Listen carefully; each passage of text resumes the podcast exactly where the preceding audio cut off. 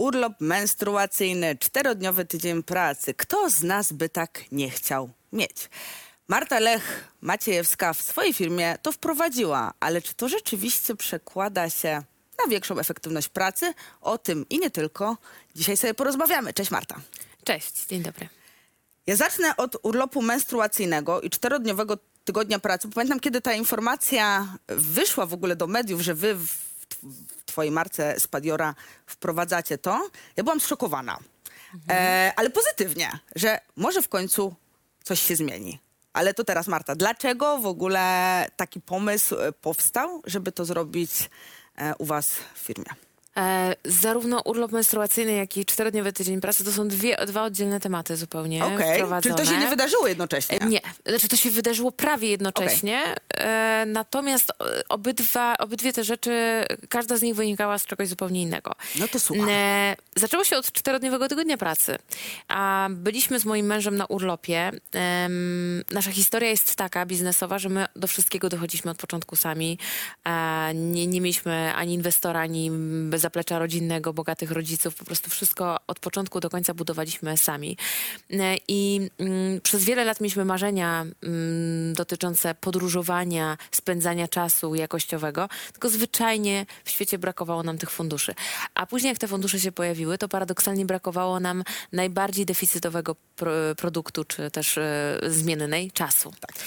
No i byliśmy na urlopie, to było 2 lata temu w lipcu, byliśmy na Maderze, która zrobiła na mnie ogromne wrażenie i wtedy pomyślałam sobie, kurczę, tak ciężko pracujemy, że my naprawdę nie mamy czasu na te wyjazdy i stwierdziłam, że wiele ludzi się z tym boryka i że moje pracownice, bo zatrudniam same kobiety, ale nie jest to, nie planowałam tego, tylko po prostu zgłaszają się na rekrutację głównie kobiety. Pomyślałam sobie, że chciałabym im ten produkt deficytowy dać, ten towar deficytowy dać, czyli ten czas. Że pomyślałam sobie, że może jak ja im to dam, to sama też zacznę korzystać. Nie do końca się tak wydarzyło, bo ja mam cały czas 5, a może nawet powiedziałabym 7-dniowy tydzień pracy, no ale tak to jest, kiedy się prowadzi własny biznes. Dokładnie. Natomiast to był pierwszy czynnik, mój mąż za to zaproponował, żebyśmy wprowadzili 4-dniowy tydzień pracy. Ja byłam przekonana, że to nie wyjdzie. Byłam przekonana, że efektywność spadnie, że w ogóle nie będziemy się wyrabiać z pracą i że to taka mrzonka, ale ja lubię testować rzeczy, lubię sprawdzać je na własnej skórze i powiedziałam okej. I wtedy ja powiedziałam okej, to ty dajesz 4-dniowy tydzień pracy, a ja dokładam urlop menstruacyjny, ponieważ ja od zawsze borykam się z bardzo bolesnymi miesiączkami. Pierwszy dzień jest dla mnie po prostu wyjęty z życia. Przez wiele lat pracowałam w korporacji, gdzie byłam takim pracownikiem miesiąca zawsze. Byłam świetnie przygotowana, zawsze na czas, CRM uzupełniony, wszystkie najważniejsze rzeczy zrobione. I ten jedyny dzień, w który umierałam, nikt zdawał się tego nie widzieć. I to było dla mnie bardzo dotkliwe. Nie tylko ten ból, ale też ta znieczulica, która panowała wtedy w biurze. Ja pokładałam się na biurku, a mój szef po prostu odwracał głowę w drugą stronę. I pomyślałam sobie, że to bardzo niesprawiedliwe w stosunku do tego, jak pracuję, jak bardzo dużo wkładam w tę firmę i jak bardzo jestem zaangażowana w proces rozwoju tej firmy. I pomyślałam sobie, że jeżeli kiedykolwiek będę miała wpływ na to, to chciałabym kobietom dać możliwość skorzystania z takiego dnia, bo ja też zdaję sobie sprawę, że u mnie w mojej firmie bazuje to też na bardzo dużym zaufaniu, ponieważ ja w tym momencie zatrudniam 8 osób i to jak ogłosiłam ten urlop menstruacyjny, to na przykład połowa z nich, 4 dziewczyny powiedziały super, ale pewnie nigdy nie skorzystam, bo ja nawet nie wiem, kiedy ja mam miesiączkę. Ale widzisz, i to jest też jakby wasza historia pokazuje to, bo myślę, że inni pracodawcy mogą się tego obawiać właśnie z racji tego, że tak, jeśli my wprowadzimy urlop menstruacyjny, to teraz każda po prostu pójdzie na ten urlop i będzie z tego korzystać, ile się da.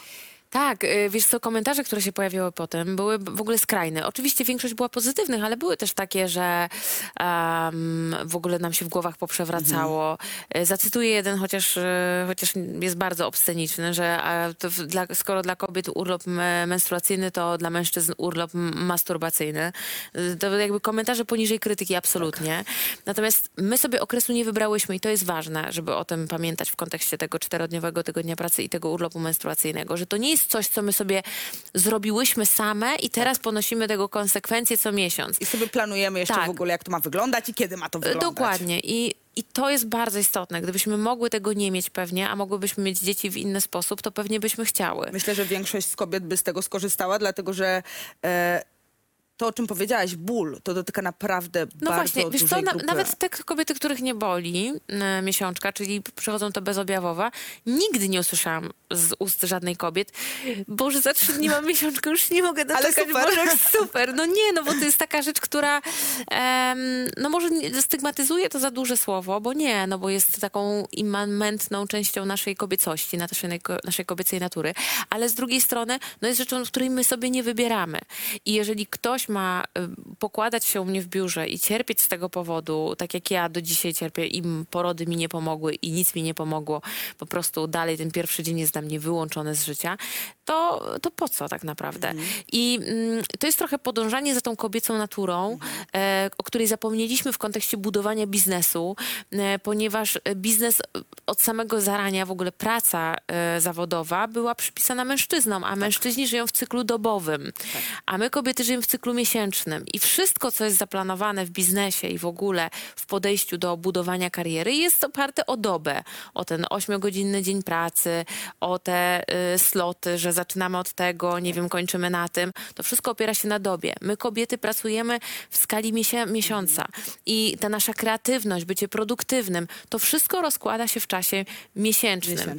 I to jest ciężko wdrożyć, ale jeżeli będziemy podchodzić do tego w taki sposób, jak właśnie to, co my zrobiliśmy w mojej marce, czy w firmie całej, to myślę, że trochę wbijamy kij w mrowisko i pokazujemy, że to się da, bo ta efektywność wzrosła. Ale właśnie o to miałam pytać. Efektywność wzrosła i tutaj mogę podać konkretny przykład.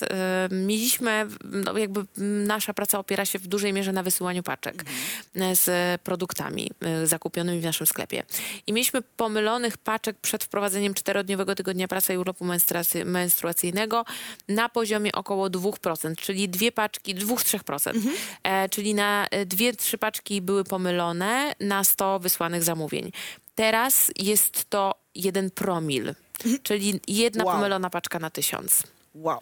Tak, no plus jeszcze dodatkowo jest jedna bardzo ważna kwestia, o której naprawdę warto pamiętać, że w dobie takiego bardzo konsumpcyjnego trybu życia, że chcemy więcej, chcemy bardziej, sky is the limit dzisiaj. Tak naprawdę możemy podróżować całe życie, możemy kształcić się całe życie, możemy robić absolutnie wszystko, uczyć się od nowa, budować, burzyć, jakby.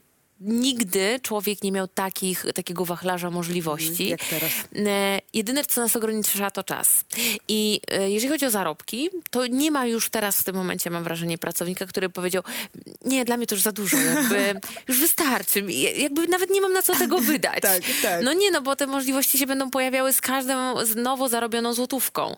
Natomiast czas jest rzeczą, której nie da się kupić. To prawda. Za nawet najdroższe pieniądze, najwyższe pieniądze świata. I my dajemy tym ludziom czas. I to jest taka waluta, która jest bezdyskusyjna. Dlatego, że moje pracownice na przykład zaczęły więcej czasu spędzać z własnymi rodzinami, zaczęły rozszerzać swoje pasje, wróciły do sportu, bo nie miały na to czasu albo nie miały pretekstu do tego, żeby uprawiać ten sport. Zaczęły o siebie dbać bardziej. Na przykład mamy taką historię u nas w firmie, gdzie nasza pani Hania, która jest naszą krawcową, korzystając z tego, że ma wolne piątki, w końcu udała się do lekarza, no i okazało się, że złapała po prostu bardzo poważną chorobę na samym początku jej. Miała bardzo poważną operację. Wszystko skończyło się bardzo dobrze i ona wszystkim dookoła powtarza, że to wszystko dzięki 4-dniowemu tygodniu pracy. Dzięki temu, że miała czas. Tak, bo w końcu poszła do tego lekarza i sprawdziła, skąd te objawy, które u niej występowały. I to tak naprawdę rozprzestrzenia się na każdą sferę życia. I tutaj to już nawet nie chodzi o te zarobione pieniądze, tylko chodzi o to, że mamy czas na to, żeby żyć, a w dzisiejszych czasach żyjemy w takim pędzie, że rzeczywiście o tym jakościowym życiu bardzo często zapominamy. To prawda. Powiedziałaś, mamy czas. Nazwa naszego programu pięknie wplotła się. Tak. I to jest rzeczywiście prawda, że my nie mamy czasu, a powinniśmy zrobić tak, żebyśmy mieli ten czas. Ale powiedz mi, Marta, czy macie taki feedback, nie wiem, od znajomych albo może od innych firm, które idąc za waszym przykładem stwierdziły: okej, spróbujemy, i rzeczywiście jest tak, wow, to naprawdę działa. Mamy, jak najbardziej. Szczególnie kiedy właśnie pojawiają się takie materiały jak ten albo wywiady, gdzie mówimy na ten temat, to rzeczywiście zgłaszają się do nas firmy, które proszą o spotkanie, żebyśmy wprowadzili ich w ten nurt. Tutaj nie ma zbyt dużej filozofii, po prostu to trzeba zrobić. Oczywiście to jest kwestia też delegowania obowiązków, ale jeżeli my, mając sklep internetowy, który musi codziennie wysłać paczki, tutaj jakby nie ma zmiłuj, w dni robocze oczywiście mówię, w weekendy nie wysyłamy, to jeżeli my jesteśmy w stanie oddelegować te obowiązki i bez uszczerbku na ilości wysłanych zamówień i jakości obsługi, to może to zrobić absolutnie każde biuro, każdy urząd i to naprawdę niesamowicie wpływa na taką wdzięczność też u ludzi, taką satysfakcję z pracy, to jest bardzo istotne. Jeszcze jedną ważną rzecz chciałam powiedzieć a propos tego mamy czas i tego czasu jakościowego. My też mamy dopłaty do urlopów. I to też, to był taki game changer niesamowity, dlatego że to sprawiło, mamy 1000 zł dopłaty do tygodniowego urlopu i 2000 dopłaty do dwutygodniowego urlopu. Kilka przyczyn się na to złożyło, kilka jakby powodów. Generalnie jest tylko jeden haczyk. Trzeba pojechać na ten urlop gdzieś. To prawda. Nie można zostać w domu, nie można pojechać do rodziców, malować mieszkanie i nie można, nie wiem, sprzątać piwnicy w tym czasie, bo to nie jest wolne. Muszą być wysłane zdjęcia z urlopu. Dokładnie. Znaczy, później zazwyczaj umawiamy się po prostu wszyscy całym zespołem i oglądamy zdjęcia z wyjazdu danej osoby. To może być polskie morze, to mogą być Mazury, to może być, nie wiem, Radom, jeżeli ktoś lubi podróżować po Polsce w nietypowy sposób. Chodzi o to, żeby opuścić swoje miejsce, gdzie codziennie spędzamy czas, gdzie cały czas patrzymy na te same ściany i obracamy się w pewnego rodzaju rutynie, to powoduje, że ludzie stają się tak kreatywni, kiedy wyskakują ze swojego pudełka codzienności i jadą gdzieś na urlop. To otwiera tak horyzonty i to otwiera horyzonty pracownikom od dziewczyn, które w sklepie obsługują zamówienia, po dziewczyny, które zajmują się produkcją. To jest niebywałe, jak wyjście po prostu z jakiegoś takiego schematu kształtuje nas, otwiera nas na nowe i to spowodowało u nas absolutny wzrost też takiego poziomu kreatywności w firmie. Ludzie wymyślają nowe pomysły, wpadają na nie i je wdrażają z dużo większą łatwością. Chce im się.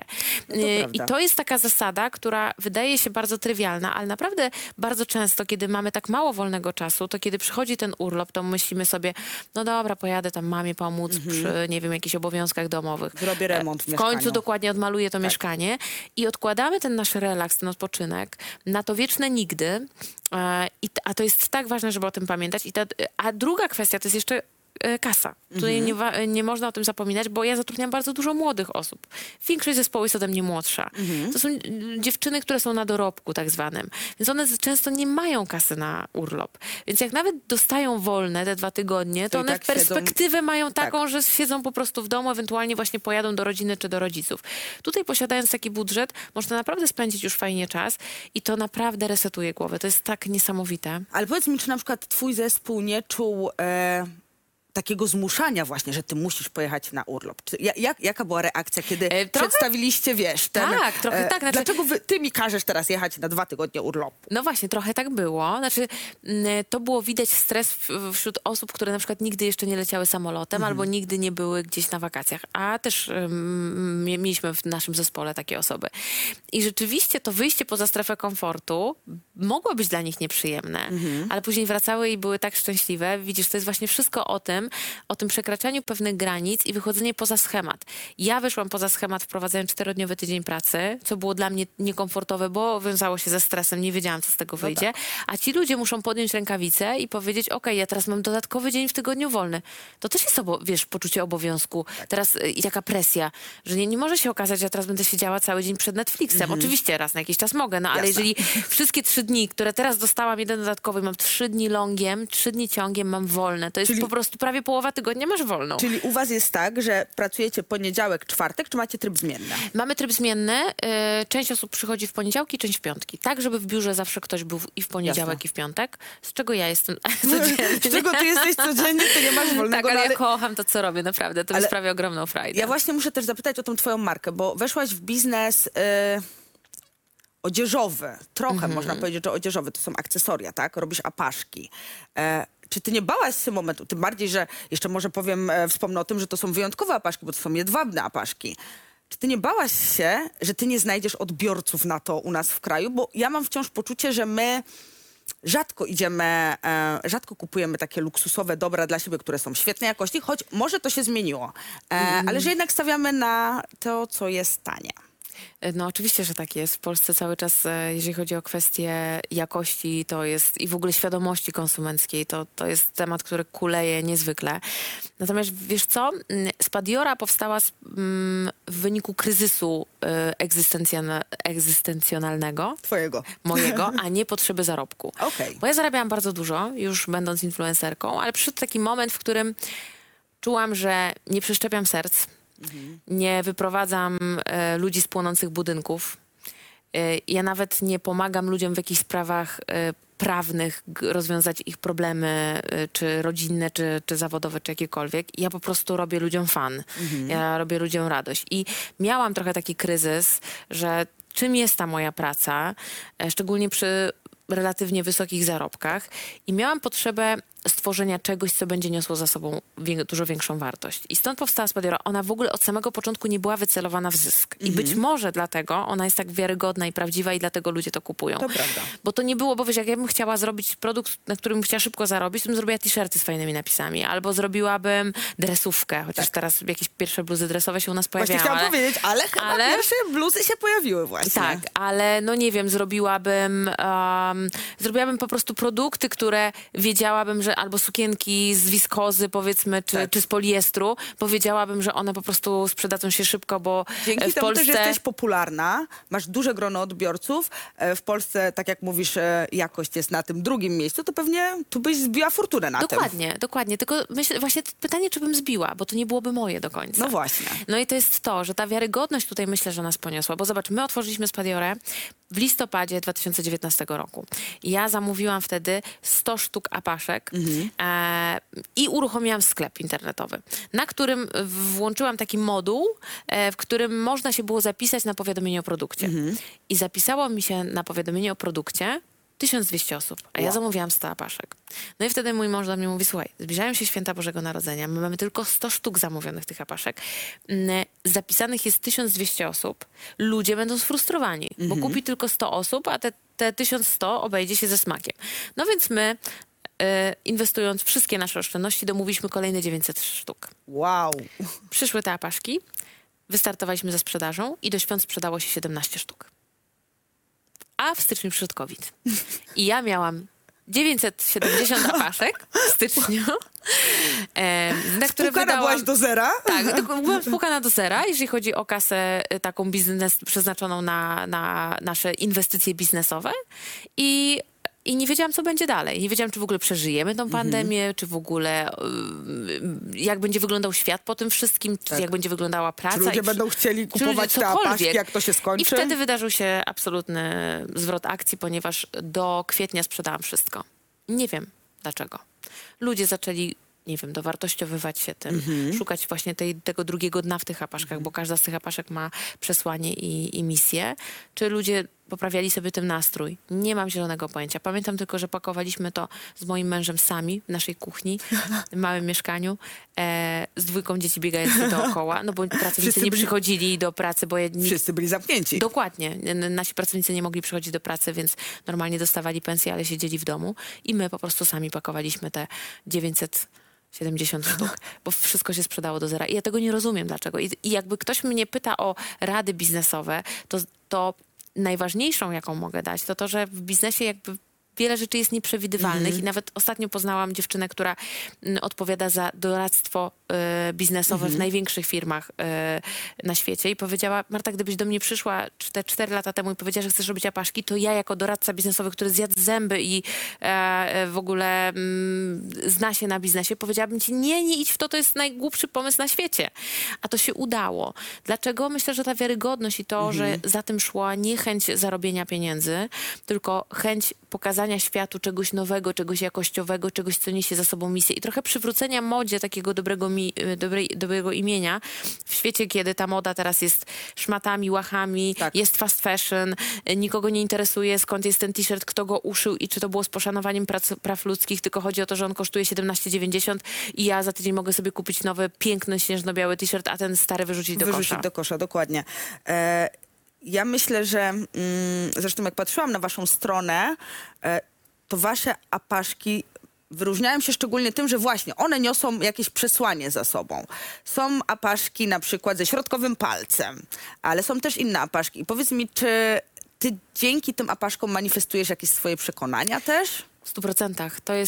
To jest taka forma komunikacji ze światem. My kobiety, szukałam w ogóle takiej formy dla komunikacji, czy platformy komunikacji dla kobiet, które dzisiaj jeszcze boją się powiedzieć o swoich poglądach. Nie mają w sobie tej siły, nie mają w sobie tego wiary w swoje przekonania własne. I bardzo często ubranie tej apaszki, założenie jej na ramiona jest pewną formą komunikacji ze światem. Taką chyba najbardziej poruszającą historią była, mamy taką apaszkę z waginą tęczową, nazywa ją jak chcesz i mówi o tym, że my w Polsce mamy bardzo duży problem z mówieniem słowa wagina i używamy jakichś określeń bułeczka, pierożek tylko po to, żeby nie mówić tego słowa. Natomiast jeżeli mówimy o penisie, siusiaku, to jest normalne. Tak. I w ogóle to nie ma problemu. Natomiast w momencie, kiedy mamy powiedzieć cipka, czy gdzie Bralczyk, profesor Bralczyk, znawca polskiego języka, mówi, że już słowo cipka nie jest absolutnie słowem wulgarnym, bo język też ewoluuje i jest takim adekwatnym określeniem, to mówimy pusia, pierożek, nie wiem, cytrynka, tylko po to, żeby nie użyć tego słowa i same sobie umniejszamy. I o tym jest ta apaszka, ale też ona powstała w wariancie tęczowym. I dostałam kiedyś właśnie taką bardzo poruszającą wiadomość od mojej followerki, która kupiła sobie tą łapaszkę. Powiedziała, że mieszka w małej społeczności i nigdy nie wyjdzie z szafy, jeżeli chodzi o swoją orientację seksualną, bo wie, że spotkałoby się to z ostracyzmem z absolutnie wszystkich stron. Mieszka pod jednym dachem z babcią i z mamą. I powiedziała, że szczytem jej odwagi było ubranie tej apaszki, zwiniętej w rulon, więc to nie wiadomo, co na niej jest, ale dla niej to było bardzo istotne. I ona wyszła na tą swoją wioskę, poszła zrobić zakupy w tej apaszce, wróciła i popłakała się z tego całego stresu i jakby takiego napięcia, które się w niej zgromadziło. I to dla mnie jest niebywałe, że te apaszki nie są aż tak ogromne przesłanie i tak wiele znaczą. Apaszki są kupowane, żeby sobie coś udowodnić, żeby udowodnić sobie własną siłę, żeby sobie podziękować, żeby podziękować komuś, żeby kogoś przeprosić, żeby komuś wyjawić swoje uczucia. I to jest też piękne. Że często nie potrafimy o tym mówić, a podarowanie apaszki, która ma, jeszcze dostajesz taką opis tego wzoru, gdzie to wszystko jest bardzo mocno tak emocjonalnie potraktowane, otwiera nas na bardzo ważne społecznie tematy, bo wiesz, my tutaj w Warszawie naprawdę żyjemy w bańce. Wiem i wiesz co, powiem ci, za każdym razem, kiedy siedzę, ktokolwiek jakby siedzi na tej kanapie, kiedy mówimy o życiu, to my w Warszawie naprawdę mamy wszystko. My nie mamy problemu z dostępem do lekarzy. Oczywiście możemy mieć problem jakby z pójściem na Narodowy Fundusz Zdrowia, ale jeśli chodzi o prywatną opiekę, kompletnie nie mamy z tym jakby problemu. Ludzie w małych miejscowościach nie mają tego komfortu. No właśnie, jak mamy tutaj, mówimy o tym, o tym w kontekście rodzicielstwa, to taką najbardziej poruszającą apaszkę, którą mamy, to jest apaszka Rozłąka, którą namalowała Magda, jedna z graficzek, z którą współpracujemy już od bardzo, bardzo dawna. I Magda to jest jedyna apaszka, na którą pomysł przyszedł z zewnątrz, bo wszystkie pomysły na apaszki wychodzą z mojej głowy. A tu była taka historia, że Magda narysowała nam kiedyś apaszkę Miłość, która w przepiękny sposób pokazywała wszelkie oblicza miłości, po czym Magda na jakiś czas zniknęła, bo wiedziałam, że rodziła dziecko. A mieszka w drugiej części Polski, więc nigdy się nie poznałyśmy osobiście do tamtego momentu. I kiedyś do mnie zadzwoniła i zapytała, czy mogłaby zaproponować wzór apaszki. Ja nie byłam zbyt chętna, bo zawsze te pomysły wychodzą ode mnie. Ona bardzo naciskała na spotkanie na Zoomie, no i opowiedziała mi swoją historię, że poszła do szpitala rodzić dziecko, a propos jakie mamy realia w Warszawie versus w całej Polsce. I przez szereg niedociągnięć lekarskich jej córka zmarła po porodzie.